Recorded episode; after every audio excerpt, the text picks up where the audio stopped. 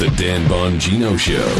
Get ready to hear the truth about America with your host, Dan Bongino. All right, welcome to the Dan Bongino Show. Producer Joe, how are you today? I'm doing well, Dan. It's a pleasure to be here. Another stacked news day, a lot to talk about. The Dems trying to run interference again Oh. on the media leak story. I got to get into that. Another terrific piece by Lee Smith. And I want to get into some other news. Uh, more uh, outrageous liberal insanity. Ladies and gentlemen, they are losing their minds, and it's reminding me um, of where they were after uh, George H.W. Bush had won the presidency after two terms of Ronald Reagan, where they completely lost their minds, uh, broke with reality. And as a result, the Democrat uh, Leadership Committee came in and had to rebuild the Democrat Party back on the mound of sanity again and started nominating people uh, like a, uh, you know, Bill Clinton type who, despite his moral failings, was a little more of a uh, centrist type Democrat. Uh, they are really in a lot of trouble right now. So we'll get to some of that too. A lot to talk about today. Um, today's show brought to you by our buddies at My Patriot Supply. Ladies and gentlemen, as you well know, it is hurricane season and the time for emergency preparedness is now. It's not after disaster strikes. It is important. In recent weeks, we've seen a couple of hurricanes, uh, flooding, and numerous wildfires. Disasters for many, unfortunately. Widespread disaster can strike too. Earthquakes, solar flares, cyber attacks can knock out the electric power in your house for, for weeks. It says for millions for weeks. I thought it says for millions of weeks. That would be really bad, but it can knock out power for weeks. That's a serious problem, Yeah. maybe months. When there's no power, refrigeration fails, uh, stores close. Then what? If those if they can't get food back on the shelves, we'd be in a lot of trouble. You need a plan to make sure there's food in your house stocked away for an emergency. I use my Patriot Supply for my food storage. You should too. I buy it myself. I have gosh tons of it in my closet. I have one for me, a two week supply for my family, and every member. Each person in your household should have at least a two week emergency food supply from My Patriot Supply. This week, they have a special price. It's only $75 for a food kit. A two week supply contains 92 servings of breakfast, lunches, and dinners. Call 888 411 8926 or go to preparewithdan.com. That's preparewithdan.com. The food lasts up to 25 years in storage. It's only $75. That includes a rugged tote. Order now 888 411 8926 or preparewithdan.com. 888 411 8926 or preparewithdan.com. Don't miss out on this special deal. Okay. Um, just a couple of quick stories before I get into the just astonishing uh, attempts at the, these. You know, I, you almost, Joe, have to admire the Democrats. The gall on these guys. They just. wha- And and when I say admire, I don't mean that in a qualitatively good way. I mean like you stand in awe of the just moral depravity, the, uh, the the moral and ethical vacuum they live in. They are so completely busted on this entire Spygate scandal. Plan A, the unmaskings, um, and the uh, and the probability of queries into the NSA database. Plan B, the setup operation. Plan C, the sweep up operation. And now I'm going to add Plan D to this for those of you who caught last week's show. Plan D, which is the media cons- uh, conspiracy to cover this thing, cover their tracks, and constantly backtrack on old stories to make believe old stuff didn't happen. Wait, what? Hang tight. Plan D will make sense. But it's just amazing the cojones on these people. They are so just know this, and I don't want to, I want you to take a little solace in this. Because when I'm done explaining, it'll make sense how awful these people are. Just know this. That if you believe in a higher power, which I do, I'm not a preacher, it's not a preacher show, I'm not your pastor, your rabbi, your imam, or anything else. Right. I'm just suggesting that. I, I know a lot of this is depressing at the end of the day. Matter of fact, even my wife said to me last night watching Papadopoulos on Hannity, she's like, Is anything going to happen? I said, I know this. Things are happening. They may not be happening that fast. Is anything severe going to happen to the perpetrators of this? I don't know. But I know this. I will one day be answering to a higher power. And I know this to all you liberals, police staters, media conspirators in this, and all of you really awful, disgusting, horrible people who perpetrated one of the greatest violations and scandals in U.S. history. I know this. I'm not you. I am not you. I will never be you. You're filth. Mm-hmm. I know you're filth. What you did was disgusting. What you did was horrible. And I know you have to wake up every morning looking in the mirror knowing you're you. Hmm. You know, I have this guy who goes after me all the time on on Twitter, and he's. I'm not I mean I'm not just saying this to be a jerk, but he if there was a definition of loser in the dictionary, this guy's it. I mean, I, I'm talking about real like crime, abusing women. Like he's a really awful guy. I only know him, and I'm not going to say how because I don't want to give him the. But it's just I, I always think to myself like you have to wake up every morning taking solace in the fact that you're not him. Like he has to be him every day. You know what I'm saying? Like that's his his punishment is being him. This is the you know the, not that I'm avoiding legal punishment, not that wax philosophic, but I'm just really pissed about what's going on. But I want you to know, just yeah. smile a little bit. You are not these idiots. These people are epic losers, corrupt, morally absent people. They have no values at all. And what they're doing now to cover up Plan D, the media cover up, is just incredible. All right. Um, before I get to that, uh, one quick note on economic news, something to smile about too. I have a story in the Washington Examiner today, which is really good, which kind of doubles down on something I brought up yesterday about tax cuts 2.0. The Republican Party has now put out a platform for tax cuts 2.0, doubling down on the Trump tax cut plan that it, that it already passed. Now, this is important because the entire premise of Democrat and liberal uh, and media opposition to the tax cuts plan originally, mm-hmm. Joe, was that these tax cuts were not permanent on the income right. side, but they were permanent on the corporate side. As I said yesterday, the Republicans now have them in a corner because they are likely to put a bill out there that is going to make the income taxes permanent on the uh, on the personal side, and the Democrats that ranted and raved, "Oh my gosh, they're not permanent for us, but they are for businesses," are now going to be exposed for the complete utter frauds they are. They stand for nothing. They're frauds. Now, what's even better about this is the examiner piece lays it out with specific accusations the Democrats made. One of them, Joe, well, the tax cuts plan, the initial one. It, Joe, it's not a tax. It's not a tax cut. It's actually a tax hike. Oh. Now, Joe, if you're saying, is your question me? How's that, Dan? How is it a tax hike if it's a tax cut? That, that that's what I was thinking, Dan. The reason they said that is because they obstructed making the tax cuts permanent. So, in uh, 10 years, in that 10 year window, when the tax cuts expired because the Democrats wanted them to expire, they were alleging that your taxes would go up again. Ladies and gentlemen, if this is not the most warped, but again, this shows you the moral vacuum these idiots live in. There are, this was a serious argument these morons made. Mm. We are going to block, this is the Democrats, we are going to block making the tax cuts permanent. As we blocked them, the Republicans responded by making them temporary, figuring something's better than nothing, right, Joe? Yeah. The Democrats then responded by saying, because those tax cuts are temporary on the personal side, because we blocked them, your taxes are going to go up when they expire at, at the end of the 10 year window. And therefore, it's actually a tax hike. If you're pulling your oh. hair out trying to understand the idiots that reside on the left side of the political aisle, please stop. Please, that you will lose IQ points trying to figure these people out. It is not possible. They are not figure outable. And the Washington Examiner piece lays out some actual quotes of Democrats saying that the tax cut, Joe, was in fact a, ta- a tax hike, using the same perverse, bizarre, stupid logic uh, that you just heard. Mm-hmm. I woke up very upset this for about a number of things. After watching Papadopoulos' interview that's on Hannity, I'm even more fired up. Okay, point number two. The quits rate in the economy, another piece I have up there at the uh, in the show notes today, Bongino.com. Please check it out. The quits rate's gone up. Now you may say, well, why is that good? People quitting their jobs. No, no, folks, that's great news. How is that great news? The quits rate is a measure of frictional unemployment. Frictional unemployment is a good thing, and well, not always, but frictional unemployment is a good thing for the workforce, not necessarily for employers. Frictional unemployment, the quits rate, Joe, is people who leave their jobs not because they got fired, but they leave their jobs for right. better jobs.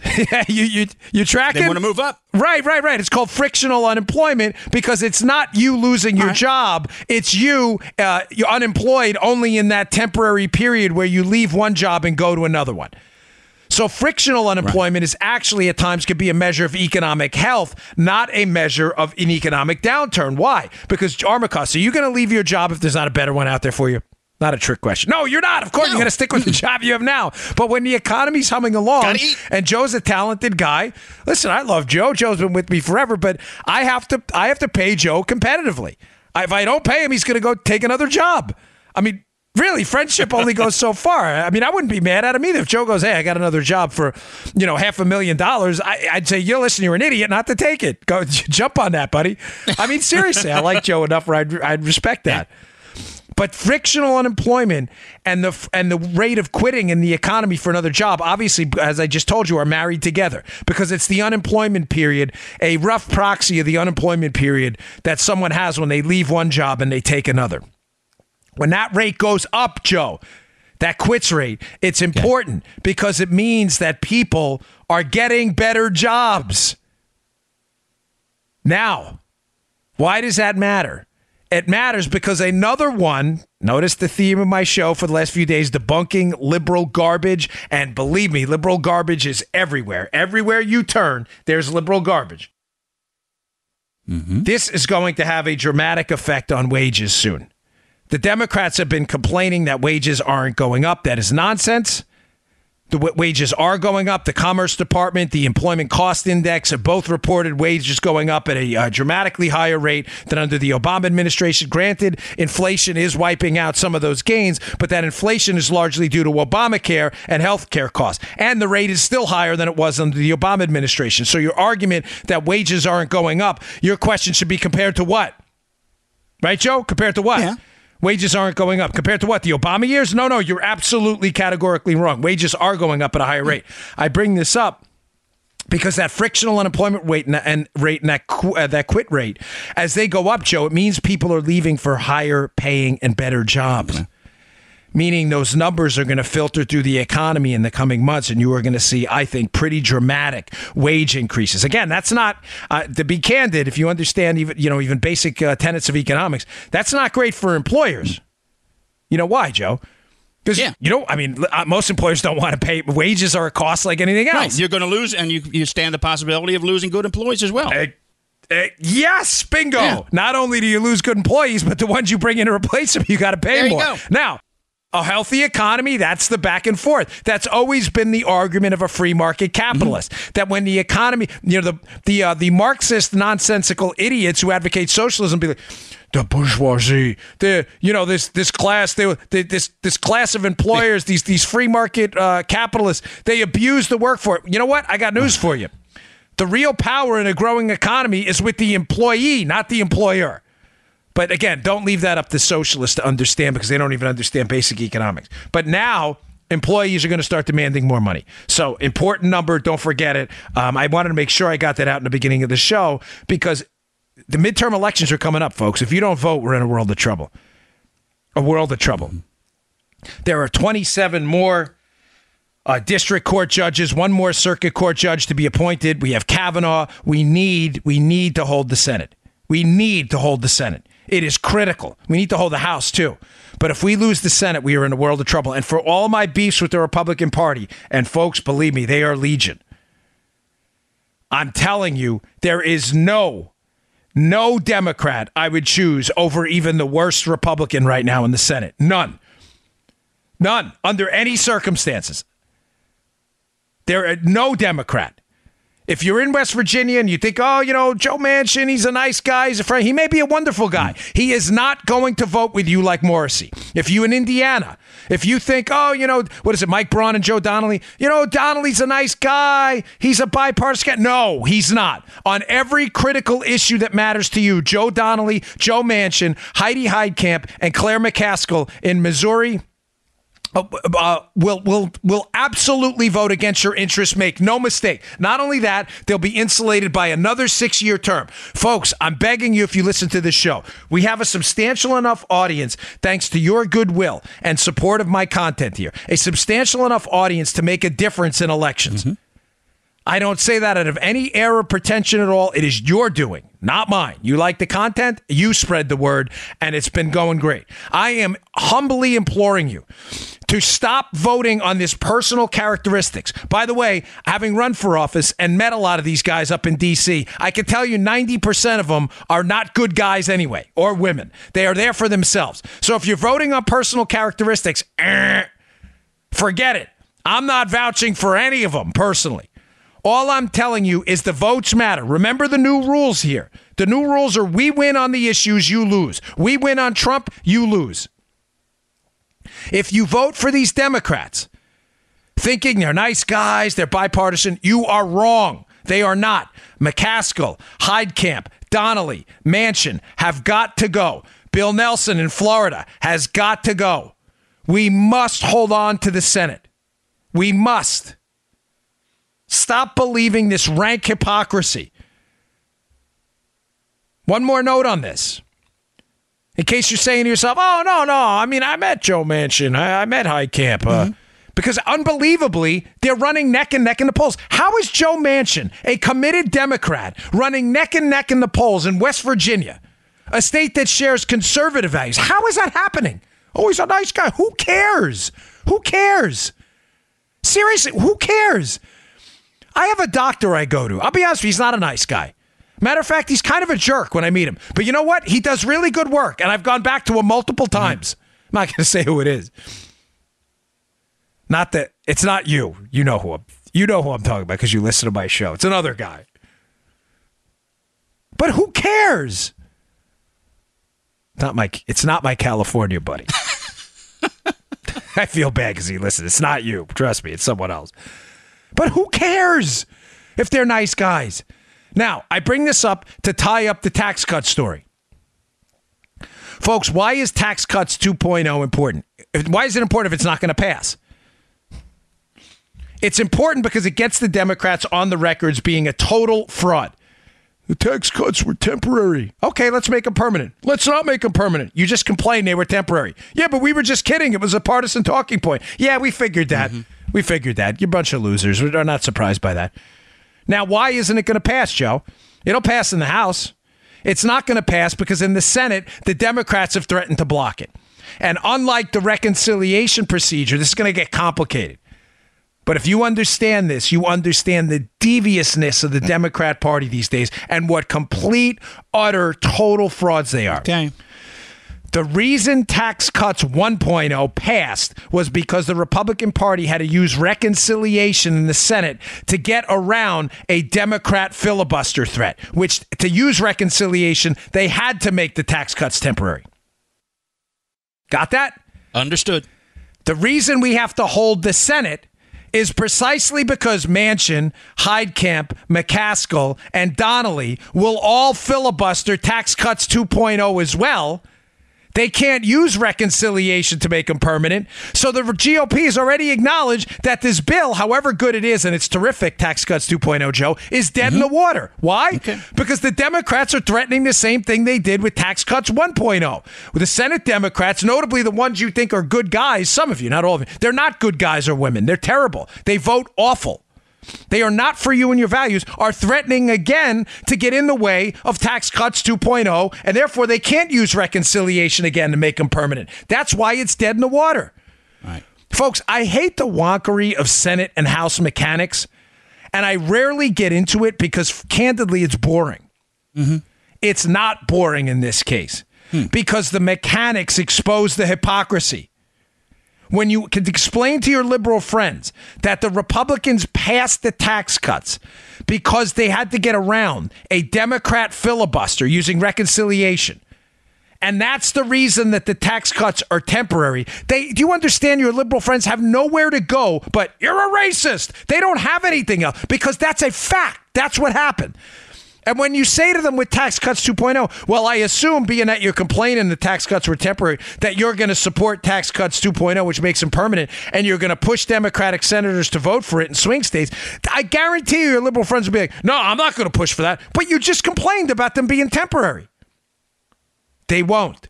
And I assure you, McCaskill, Manchin, Donnelly, and others will not vote to make them permanent and will be complete, total frauds on it. Why? Because they're Democrats. Remember the line, folks, and don't ever forget this. The real problem up on the Hill can be summed up in this one Bonginoism here. Most Republicans up on the Hill are really Democrats on spending, on the economy. Most Republicans are really Democrats. Bingo. No Democrats are really Republicans. Don't ever, ever forget that. My experience with this and talking to these people in the back of cars and other events, driving around, my experience with these people shows many, I shouldn't say most. Many Republicans, I'm assuring you, are really Democrats. They think the pro life movement is a pain in the butt. They're for open immigration. They're for endless spending. They have zero commitment whatsoever to controlling government spending. Most Republicans, many, are really Democrats. No Democrats are really Republicans. That's the problem. And that's why the Democrats absolutely have to go out of the Senate. Get rid of them. Do not vote for them, please. I'm begging you. All right, I want to get into this story because this is really fascinating. And Lee Smith at uh, Real Clear Investigations did an absolutely fantastic job exposing the two phase leak operation that the government's been involved in, and now the cleanup operation, too, which is basically Plan D, and how the media is so knee deep in this, especially this Adam Entous guy, who is just is a horrifying example of the lack of journalistic standards in today's media. Uh, before we get to that, um, today's show also brought to you by our buddies at Skillshare. My family loves this. My wife uses Skillshare for anything related to websites, even for information on podcasts. You want to learn how to start a podcast? Skillshare can help you out. My daughter was using it uh, to learn French. It's really terrific. It's an online learning platform with over 20,000 classes in business, design, technology, and more. These are really well put together classes, by the way, folks. I've watched YouTube. I know some of those times you go on, you can't hear the video. It's a grainy set, not Skillshare. This is high end stuff. You can take classes in social media marketing, data science, mobile photography, creative writing, you name it, they've got it. Like I said, my family uses it for any everything from French to our podcast to my wife learning little website tricks. So whether you're trying to deepen your professional skill set, start a side hustle, or just explore a new passion. Skillshare is there to keep you learning and thriving. Join the millions of students already learning on Skillshare today with a special offer, a special offer just for you, my listeners. Get two months of Skillshare for just 99 cents. That's right. Skillshare is offering the Dan Bongino Show listeners two months of unlimited access to over 20,000 classes for just 99 cents. Think about that. I mean, considering what you would pay for an advanced college education, this is this is a steal. To sign up, go to Skillshare.com slash Bongino. Again, go to Skillshare.com slash Bongino to start your two months now. That's Skillshare.com slash Bongino. Skillshare.com slash Bongino. They're really great. Check them out. You will not be disappointed. These are really high quality, great videos. Okay, so um, Lee Smith on it again. Hat tip, Lee, for your great work in exposing the media's role in this operation. Yeah, baby. Yeah. The article will be up at the show notes today. It's from Real Clear Investigations from Lee, and it describes this deep media uh, involvement in this quagmire of what's gone on with the uh, operation to take down Donald Trump. Now, just to get backtrack a bit to where we were. We did a show the other day talking about the multi tiered plan to take down Trump and how the plan had to change as conditions on the ground changed. Plan A by the Obama administration to take down the Trump team was un- unmasking, in other words, spying on them and then unmasking the recipient of the call. So Joe's, uh, you know, you're part of the Obama administration. Mm-hmm. Uh, they, they have they were listening uh, clearly at this point The Trump team members, conversations with foreign people uh, people outside the country, and they were unmasking the identities Trump team members. That's a fact. We already know that. We have evidence of it, of course, in the Mike Flynn case. The unmaskings were at coming in at historic numbers, and they were being done by people, Joe, who had little to no nexus with the intelligence community and law enforcement at all. Notably, Samantha Power who was uh, the United States ambassador to the UN. What was she doing unmasking the identity? Basically, listening in on the calls of United States uh, or getting the data on calls from United States citizens. What were they doing, Joe? So that's plan A. Plan A was shut down when Mike Rogers from the NSA notices that not only uh, are there issues with the the database that's used to query a lot of this stuff, but a lot of the access has been given to private contractors, and these private contractors are abusing their access even after their FBI mission's up.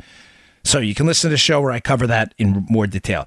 Plan A gets shut down when Rogers shuts down access. Mike Rogers of the NSA, who, who I believe is going to turn out in the end to be a real hero in this. Plan B is the setup operation, the setup of Papadopoulos, the approaches by Stefan Halper, the approach by uh, Alexander Downer, the approach by Mifsud, all suspicious approaches with connections, people with connections to the intelligence community, and people with suspicious connections to the Hillary Clinton operation. Mm-hmm. Plan C after Trump shockingly wins the election. They're in a lot of trouble. They know they're in a lot of trouble. They need a cleanup operation. Again, clean up on aisle four. Bob Mueller comes to the rescue. He comes storming out of the back room like I used to in Key Food with my mop. I mean, you know, hey, listen, I mopped. You know, get a mop. Remember that show? But uh, I mopped up a lot of messes. Mueller comes in to clean up the mess. Mueller's knee deep in DOJ and FBI connections. He comes in to clean up the garbage and make sure in the end that the attention is kept exclusively on Donald Trump. Why? To keep it away from DOJ and FBI malfeasance. They do not want this thing exposed. Now, pursuant to Lee Smith's article today, we're going to introduce Plan D. Plan D is a coordinated effort by people within. By the way, Adam Entous, who's knee deep in this, one of the reporters, calls this a conspiracy theory. Again, proving my point that people like Entous were knee deep in an actual conspiracy to get information out there about the Trump team. They remember they always accuse you of what they do themselves. So Plan D is a media effort in collusion with leaks from the DOJ and the FBI, a media effort to get stories out there that are unfavorable to the Trump administration. Mm-hmm. That's phase one.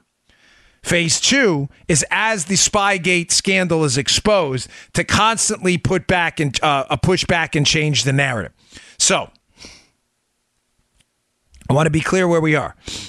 Plan D has two small portions. It has phase one and phase two. Plan D is the media leak operation. You get it? Phase yeah. one of the media leak operation. Mm-hmm. Disrupt the Trump agenda, no matter what. That happens during the campaign, Joe, and that happens during the transition, and it happens early in the Trump presidency. Phase two of Plan B is to constantly change the narrative to cover the FBI and DOJ, DOJ's tracks. Now, I want to get into some stories which Lee Smith's piece lays out. Media stories, folks, showing you how there was a coordinated effort between leakers and the DOJ and the FBI. This is not open for dispute, by the way. When I surmise and and I'm I'm speculating on things, I tell you that. These are actual stories that were printed. Joe, we clear on this? That involve leak in, leaked information that the media would not have had unless they had an asset inside of the government. Let's be absolutely 100% crystal clear. This is not speculation at all. Here are the stories about Plan D. Again, the media FBI uh, DOJ operation. Story number one the dossier publishing. This happens early on in the summer of the campaign as it's heating up, as Donald Trump and Hillary Clinton are going at it. Story number one is the leaking of details in the dossier. Allegations of uh, Trump connections, business connections to Russians, allegations of collusion. Joe, this is important. Okay. Allegations that only appear in the dossier. Uh-huh. Now, to be fair here, mm-hmm. Fusion GPS may have leaked a lot of this and most likely did leak a lot of this to the media. So, story one, we can't conclusively pin on on uh, DOJ and the FBI. You see what I'm saying, Joe? Fusion mm-hmm. GPS yeah. and Christopher Steele, which had put together this dossier, were known to have leaked information to the media themselves, so that they didn't have to go to the FBI to do that. Now, a lot there are quotations from senior government officials and other things like that, but story one, the leak of the dossier, which keep in mind, folks, has been almost entirely discredited. Outside of tangential, unrelated, unimportant details like Carter Page traveled to Russia. So what? Millions of people travel to Russia. That doesn't mean anything. Right. The leaking of the dossier story is media effort number one to damage Trump during this campaign and drop a hint that he may have been colluding with the Russians. Story number two. This is still in the damage Trump, uh, you know, phase phase one of Plan D. Damage Trump. Mm-hmm. The Flynn leaks, January of 2017. There is absolutely no question David Ignatius from the Washington Post gets a hold of some classified information here. None. The January 2017 article about Mike Flynn and his conversation with Kislyak had, was was a conversation about there's no way that confirmation that the confirmation that that call happened and the contents of that conversation or even allusions to it in Ignatius's piece would have happened without an exchange of classified information. Folks, you understand this? Flynn's conversation being monitored alone and the leaking of the conversation being monitored is a serious breach Mm. What was discussed on the call, details of which start to appear later in Ignatius's piece, is a highly classified leak of an NSA intercept. Highly classified. How did he get that information and why was that information leaked? It's clear as day. Again, story one, the dossiers leaked to put out the story and to seed the media with the idea that Trump's colluding with the Russians based on the, the, the farcical dossier. Story number two, Joe, about Flynn's conversation with the Russians is designed to seed again the Russian narrative while also doing significant damage to Mike Flynn. Okay. Story number three, we're still in uh, Plan D phase one disrupt the Trump agenda, make the collusion connection, damage Trump no matter what. But keep in mind, during this phase, media people still believe the collusion thing is real. Don't forget that. They still believe it's real. Because phase two won't make any sense if you don't understand that in phase one, while they're damaging the Trump agenda, Joe, mm-hmm. the media still believes the collusion story is real. Why is that important here? Think about this, Joe. Think this through for a second, hmm. right? All right. For as awful as the media is, and believe me, they are awful, they're probably worse than many of you know. I mean, I had to deal with them running for office. They are some of the rudest, most obnoxious, mo- some of the most ignorant people you've ever met. They would not, they're not stupid, though. They're not hmm. stupid with regards to the business model. They're not going to print something knowingly false that they can't then retract later to save their. Now, they'll print something false if they can hide it. I'm not trying to. uh, Please understand what I'm saying here. I'm not trying to say these are good people. I'm trying to say that they wouldn't print something knowingly false, knowing they'd have to retract it later. If they can hide it, they will. And if I can get to the Kavanaugh story later about that, I will. Does that make sense, Joe? They're not going to Yeah. print something that they have to embarrassingly retract later. The media at this point is running stories about the dossier, collusion, collusion with Flynn, collusion with others, because they really believe this story's true. Mm-hmm. That's the demarcation point between phase one and phase two. Phase two is when they realize this story's crap, and now it's like, again, clean up on aisle four. Story three. The FBI Page investigation, the Page FISA investigation leaks in April, April of 2017. This again is a story designed to seed the public. And again, Lee Smith's piece goes through this line by line. It's very good. This is designed to seed the public with the idea that Trump's presidency is illegitimate. This has been hatched by the Clinton team from the day after they lost the election.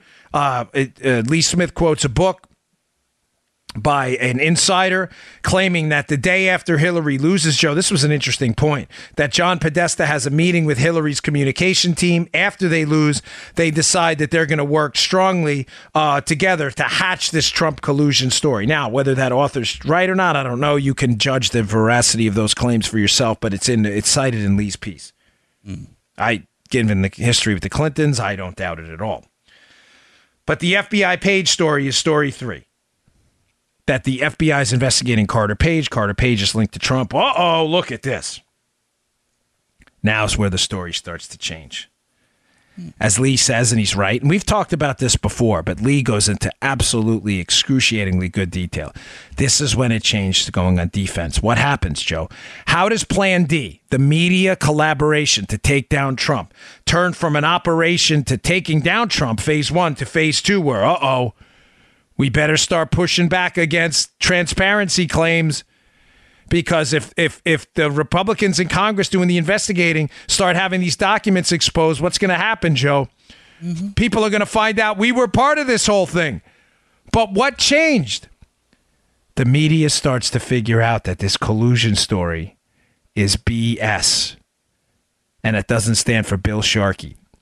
And by the way, a guy I was working out in the gym the other day came up to me, said his friend's name is Bill Sharkey, and he thinks I'm after. It is not you, Bill Sharkey. I had a friend, another friend, the last name Bill Sharkey. I swear, guy comes up to me in the gym, he goes, "You mentioned Bill Sharkey the other day. I got a friend named Bill Sharkey. It's not you, Bill, but thanks for listening. I promise. Have no fear." He's like, "Why does he hate him so much?" I don't hate Bill Sharkey. There's another guy. no, it's a true story. My buddy Andy at the gym. He's like, "My friend thinks you were talking about him." I'm like, I have no idea who that guy is, but thanks for listening. They realize the story's BS. They realize the Russian collusion story is BS. Now the media's got a problem, Joe. Why? because for the last year they have been printing articles sourced to senior government officials and anonymous people claiming what? Trump's colluding with the Russians based on what? A dossier that they now find out is complete utter crap.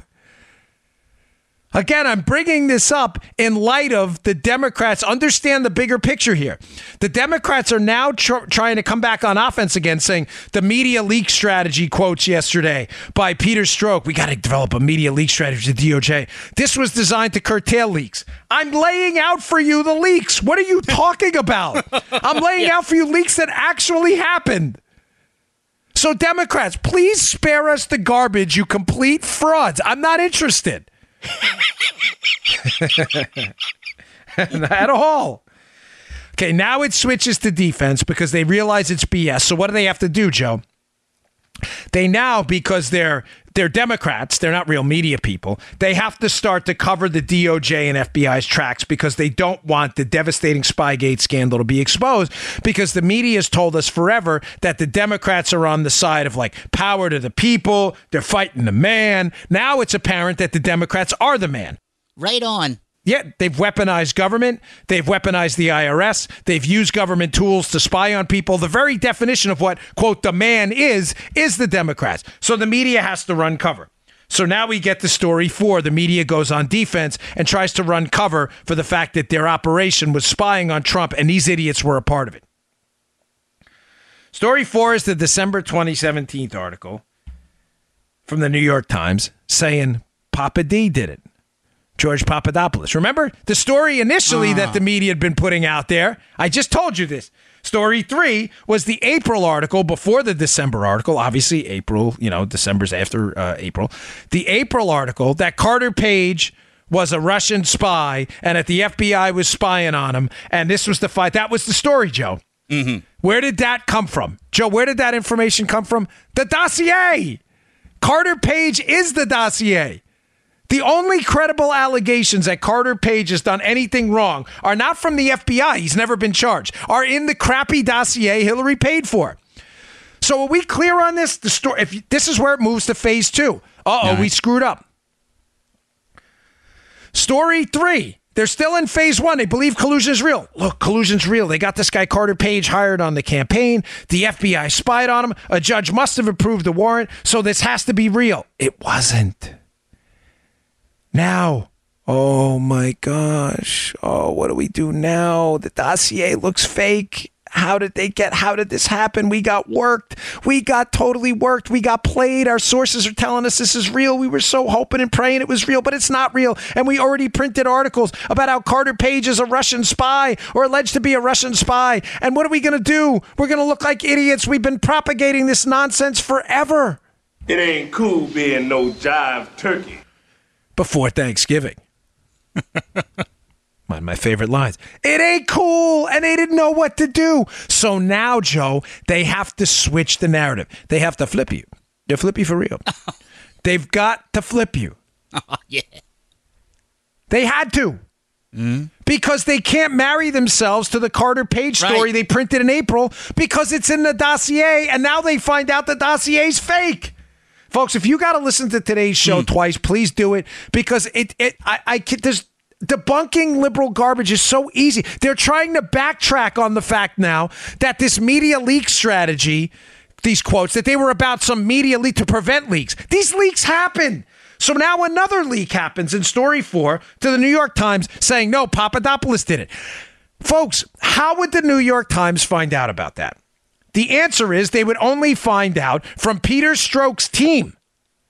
Did Strzok leak it directly? I'm not sure. But there's no way the New York Times would have found out about the investigation into Papadopoulos and the details of it if they didn't get it to the FBI. Why, Joe? Because the New York Times are not federal investigators. They did not conduct the investigation, they don't have the details.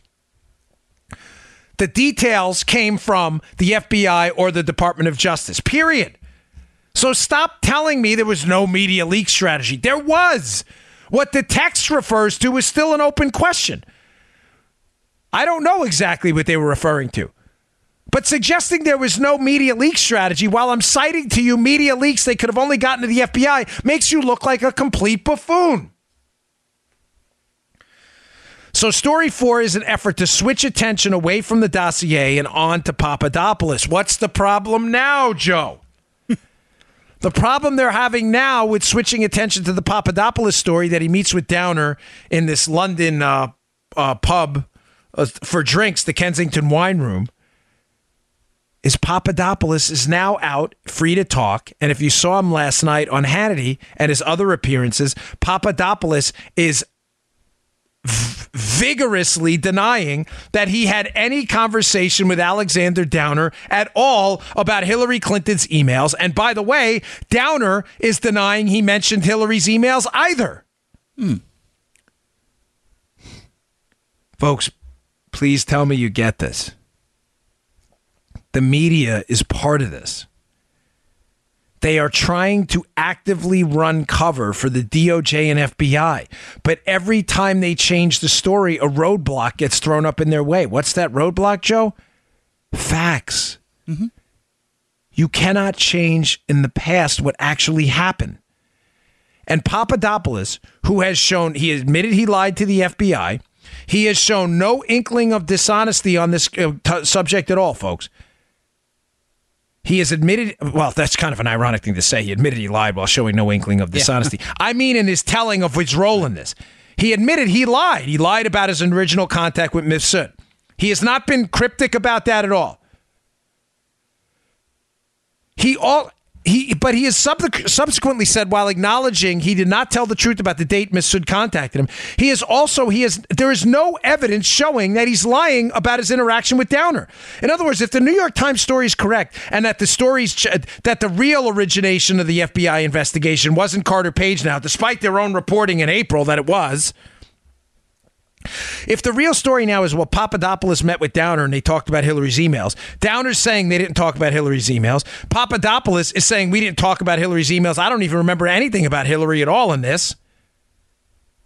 Folks, aren't you are, are you even remotely curious then why a case was opened up if there's no evidence that this actually happened? You may say, "Oh no, there's evidence. It's out there." Okay, where is it? All right. Where is it? Why hasn't Bob Mueller produced it? Why did Bob Mueller, the only charge they have on him, was lying about his contact with Mifsud, the date of it, which he's already admitted to. There is no conspiracy allegation. There is nothing. There is no collusion allegation. There's no nothing. They've got nothing. George Papadopoulos is going to serve 14 days in jail for essentially nothing more than getting a date wrong on when he met this guy Mifsud, who, by the way, is uh, whose whose friend Stephen Roh is claiming is still alive um, and is a Western intelligence asset, Stephan Roh. Mm-hmm. Folks, that story's falling apart too. Do you understand what they're doing here? The plan D is the media to help cover up the fact that they were investigating the Trump team for nothing. The first nothing was the dossier. The dossier fell apart, so they had to change the story for the FBI, which still won't disclose what paragraph one of their report says. What's paragraph one? How did this start? Then it was, oh no, Papadopoulos did it. He started talking about Hillary's emails with an Australian diplomat. Both people, as a party to that, the Australian diplomat Downer and Papadopoulos now deny it. So now you get story five in media collusion. What's story five?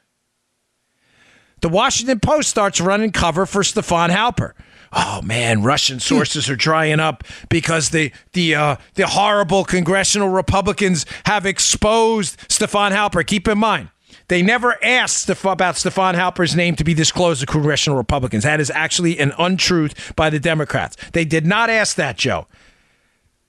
They wanted to know if the FBI had sources, sources, they didn't demand the names, working on uh, Carter Page.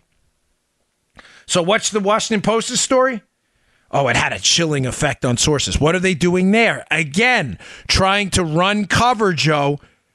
For the operation, the United States government ran against Papadopoulos using a spy in Halper, trying to run cover there.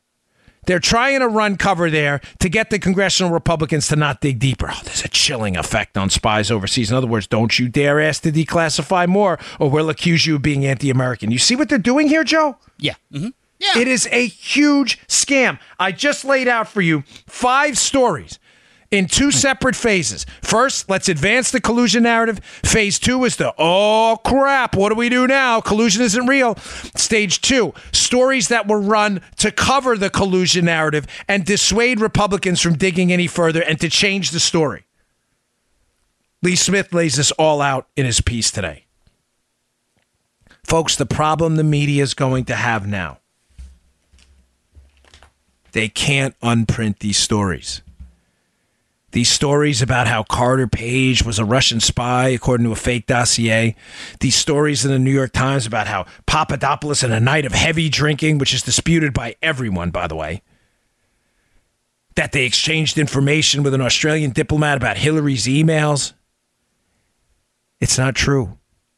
It didn't happen, according to the people who were actually there.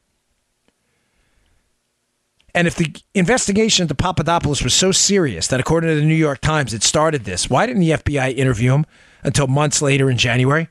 Why did none of the information come in through official channels? None of it.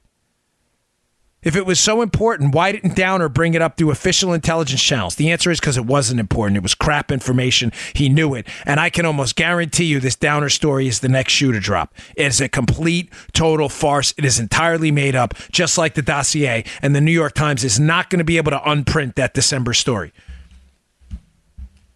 They're part of this, folks. There's no doubt. You can't unprint those stories. And remember, every time they call you a conspiracy theorist, know you're onto something. I'm telling you, especially people like Entous, Adam Entous. He's knee deep in this whole thing. He doesn't want his role exposed in this either. Mm. Okay. Um, finally, today's show brought to you by our buddies at Betterment. Hey, you're not the average investor. Why would you settle for average? We don't settle for average anywhere else. Anywhere. No one wants an average car or an average performance in school. So why would you settle for average when it comes to investing? Don't do it. There's a smarter way to manage your money. Betterment. Betterment's an online financial advisor for people who refuse to settle for average. Don't do it. Don't settle for average. They use cutting edge technology to build personalized portfolios and help you make more from your investments. Then they guide you along the way with advice to make you to help you make really smart financial decisions. All of this for one low transparent fee, which that we love. Sometimes these fees, you're like, where did that come from? All this for one low transparent fee. Plan for retirement, reach your financial goals, make the most of your money. Don't settle for average investing. Demand better. Investing involves risk. The Dan Bongino Show listeners can get up to one year managed free by visiting betterment.com slash Bongino. That's betterment, M-E-N-T. Betterment.com slash Bongino. That's betterment.com slash Bongino. Really, really important. Betterment.com slash Bongino. Remember, investing involves risk. So check it out. But this is one up to one year managed free. Definitely worth your time. Don't accept average. Okay. Um, a final note on on this uh, because I do have a couple other things I want to bring up, especially a just the liberals getting nailed again on fake news. Um, hmm. Stephan Roh, who has been Mifsud's, uh, Joseph Mifsud, the Maltese professor who originally meets with Papadopoulos and what I believe now to be a setup. The Democrats, the DNC, tried to subpoena Mifsud and couldn't find him and indicated uh, that he may be deceased. I told you on a show the other day that, uh, you remember this, Joe, that I strongly sure doubted that story. Mm-hmm. And my experience in trying to locate criminals, bad guys, sources, and other things as a former federal agent is that if you are going to hide in today's world, you can only do so in a state sponsored way. There's almost no way to hide from the network of financial, social media, email, and camera uh, video transactions that people make every day. It's almost impossible. You can only do it with state sponsored help.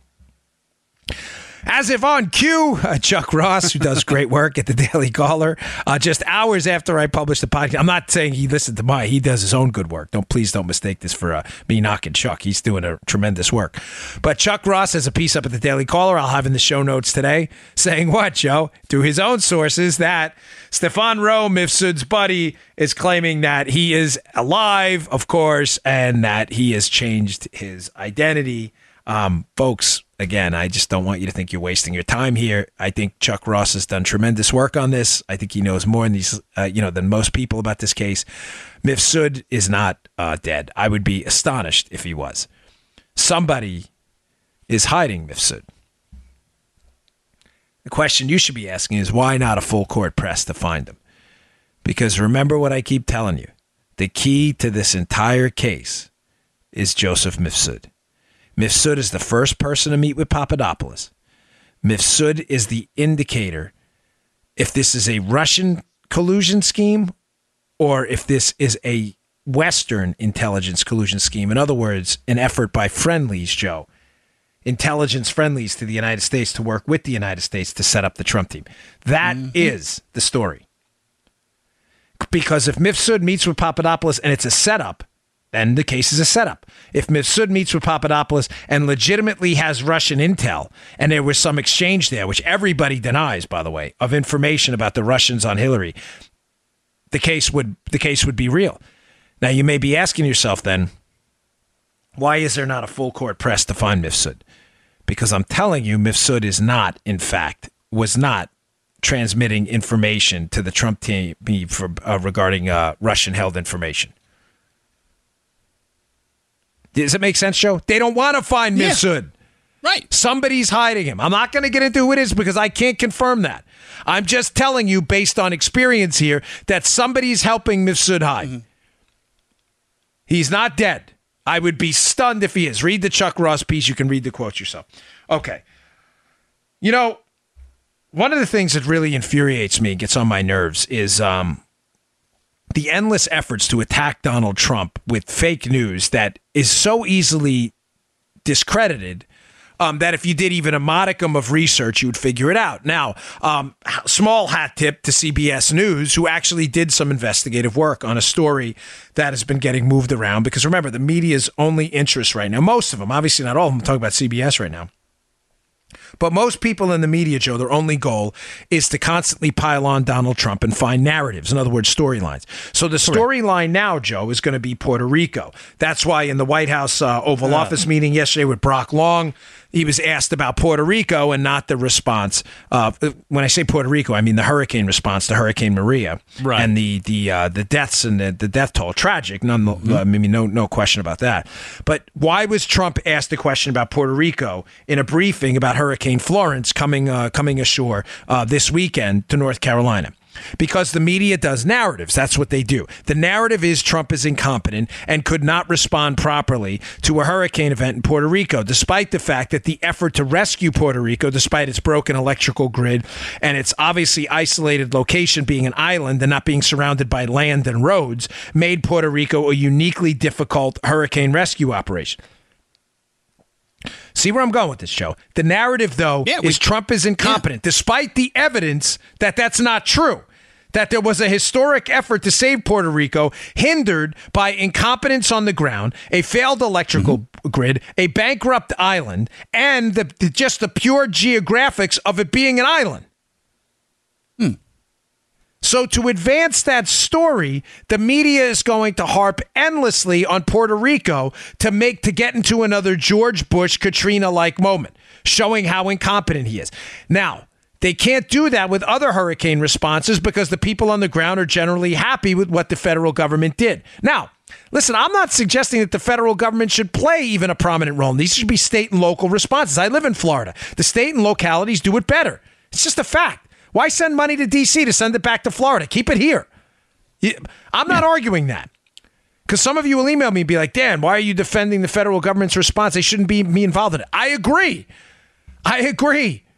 Should be maybe a coordination role, but that's it. I agree. I'm just suggesting to you that the attacks on Trump are going to magnify over the coming days, and you're going to hear, mark my words, take the check to the bank, cash it, spend the money, and invest it. The coming days, you are going to hear more and more about Puerto Rico. Now, to CBS's credit, what did they do? Astonishingly, they went to Puerto Rico, Joe, and started to look around Oh. started to look around to they probably went to look around by the way initially probably to nail trump to the well look what's going on in puerto rico. What did they find? They found that the san juan mayor Carmen Yulín Cruz a liberal democrat hack who hates donald trump and has done nothing but bash him. Remember her speech? She's giving a speech about how there's no food aid? Mm-hmm. In front of a bunch of pallets of food aid during the, the post hurricane do you remember that joe? I do remember that. She's like, yeah. there's no food aid here. She's standing in front of pallets of food. So CBS goes there probably to bash Trump. I shouldn't say. I don't know what they went there for. All right, so let me take that back. I don't. I don't want to do what liberals do to us. Maybe they went there to actually investigate the story. What did I find out, Joe? That in government facilities managed by the San Juan mayor, Carmen Yulín Cruz, who hates Trump and did nothing but whine and complain on television instead of actually helping, they found food rotting on pallets. Food rotting on pallets. Joe, not a little bit of food, by the way. Right. I remember. Yeah. Tons, pallets of food brought in to feed needy Puerto Ricans after Hurricane Maria. To feed them, rotting in government parking lots managed by the same San Juan mayor who complained about Trump. Joe, the CBS report shows a mm-hmm. runway, a short airplane runway, with millions, not thousands, not hundreds of thousands, not hundreds, millions of bottles of water brought in in aid to provide water to needy Puerto Ricans after Hurricane Maria. Sitting there on the runway a year later, totally unusable now. Oh. Totally unusable, completely wasted. It is a damning expose. Now, do you understand why Trump? Listen, folks, you may disagree with the guy's approach. This is why I don't. People died in Puerto Rico. It is a, a epic human tragedy. There's no disputing that. Period. Full stop. But that is not what the media is concerned about. The media is concerned about making a political argument, not a human tragedy argument. And the media's argument in the coming days is Donald Trump is incompetent. Look at Puerto Rico. Despite the fact that CBS News themselves went to Puerto Rico, saw all this aid, saw all this water, saw the government efforts on the ground, and is now shockingly actually starting to report the facts that maybe the locals on the ground, Joe, really screwed the darn thing up. The story is stunning in its level of honesty about what's going on. Now, again, I don't know what their motives were. But Geraldo Rivera himself, who is, you know, who, who he likes Trump sometimes, he doesn't like Trump other times, himself has been all over this San Juan mayor. The media is starting to shockingly come around a little bit on this Puerto Rico thing. Some of them, the far left hacks won't because they realize this is an indefensible position. Okay, one last uh, story um, I wanted to bring up because it shows just complete media disgusting dishonesty. Kamala Harris, who the Democrat senator from California, who is rapidly gaining a reputation as the most dishonest uh, senator up on the hill, according to a Washington Examiner story today. Mm-hmm. She's running for president in 2020 and is just some of the stuff she says is so unbelievably dishonest and ethically challenged. You say to yourself, wow, even for politics, we're breaking the floor of new lows here. Joe Kavanaugh at the hearing, Supreme Court nominee Brett Kavanaugh at the hearing, mm-hmm.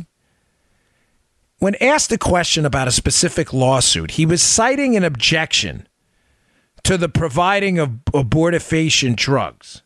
So here's the quote from Kavanaugh. He was talking about a group's objection to having to provide to their employees abortifacient drugs. All right. Here's Kavanaugh's quote. And when remember when he says they, he's talking about the group. Mm-hmm. Kavanaugh. They said filling out the form would make them complicit in the provision of the abortion inducing drugs that they were, as a religious matter, objected to. They. He's quoting the group.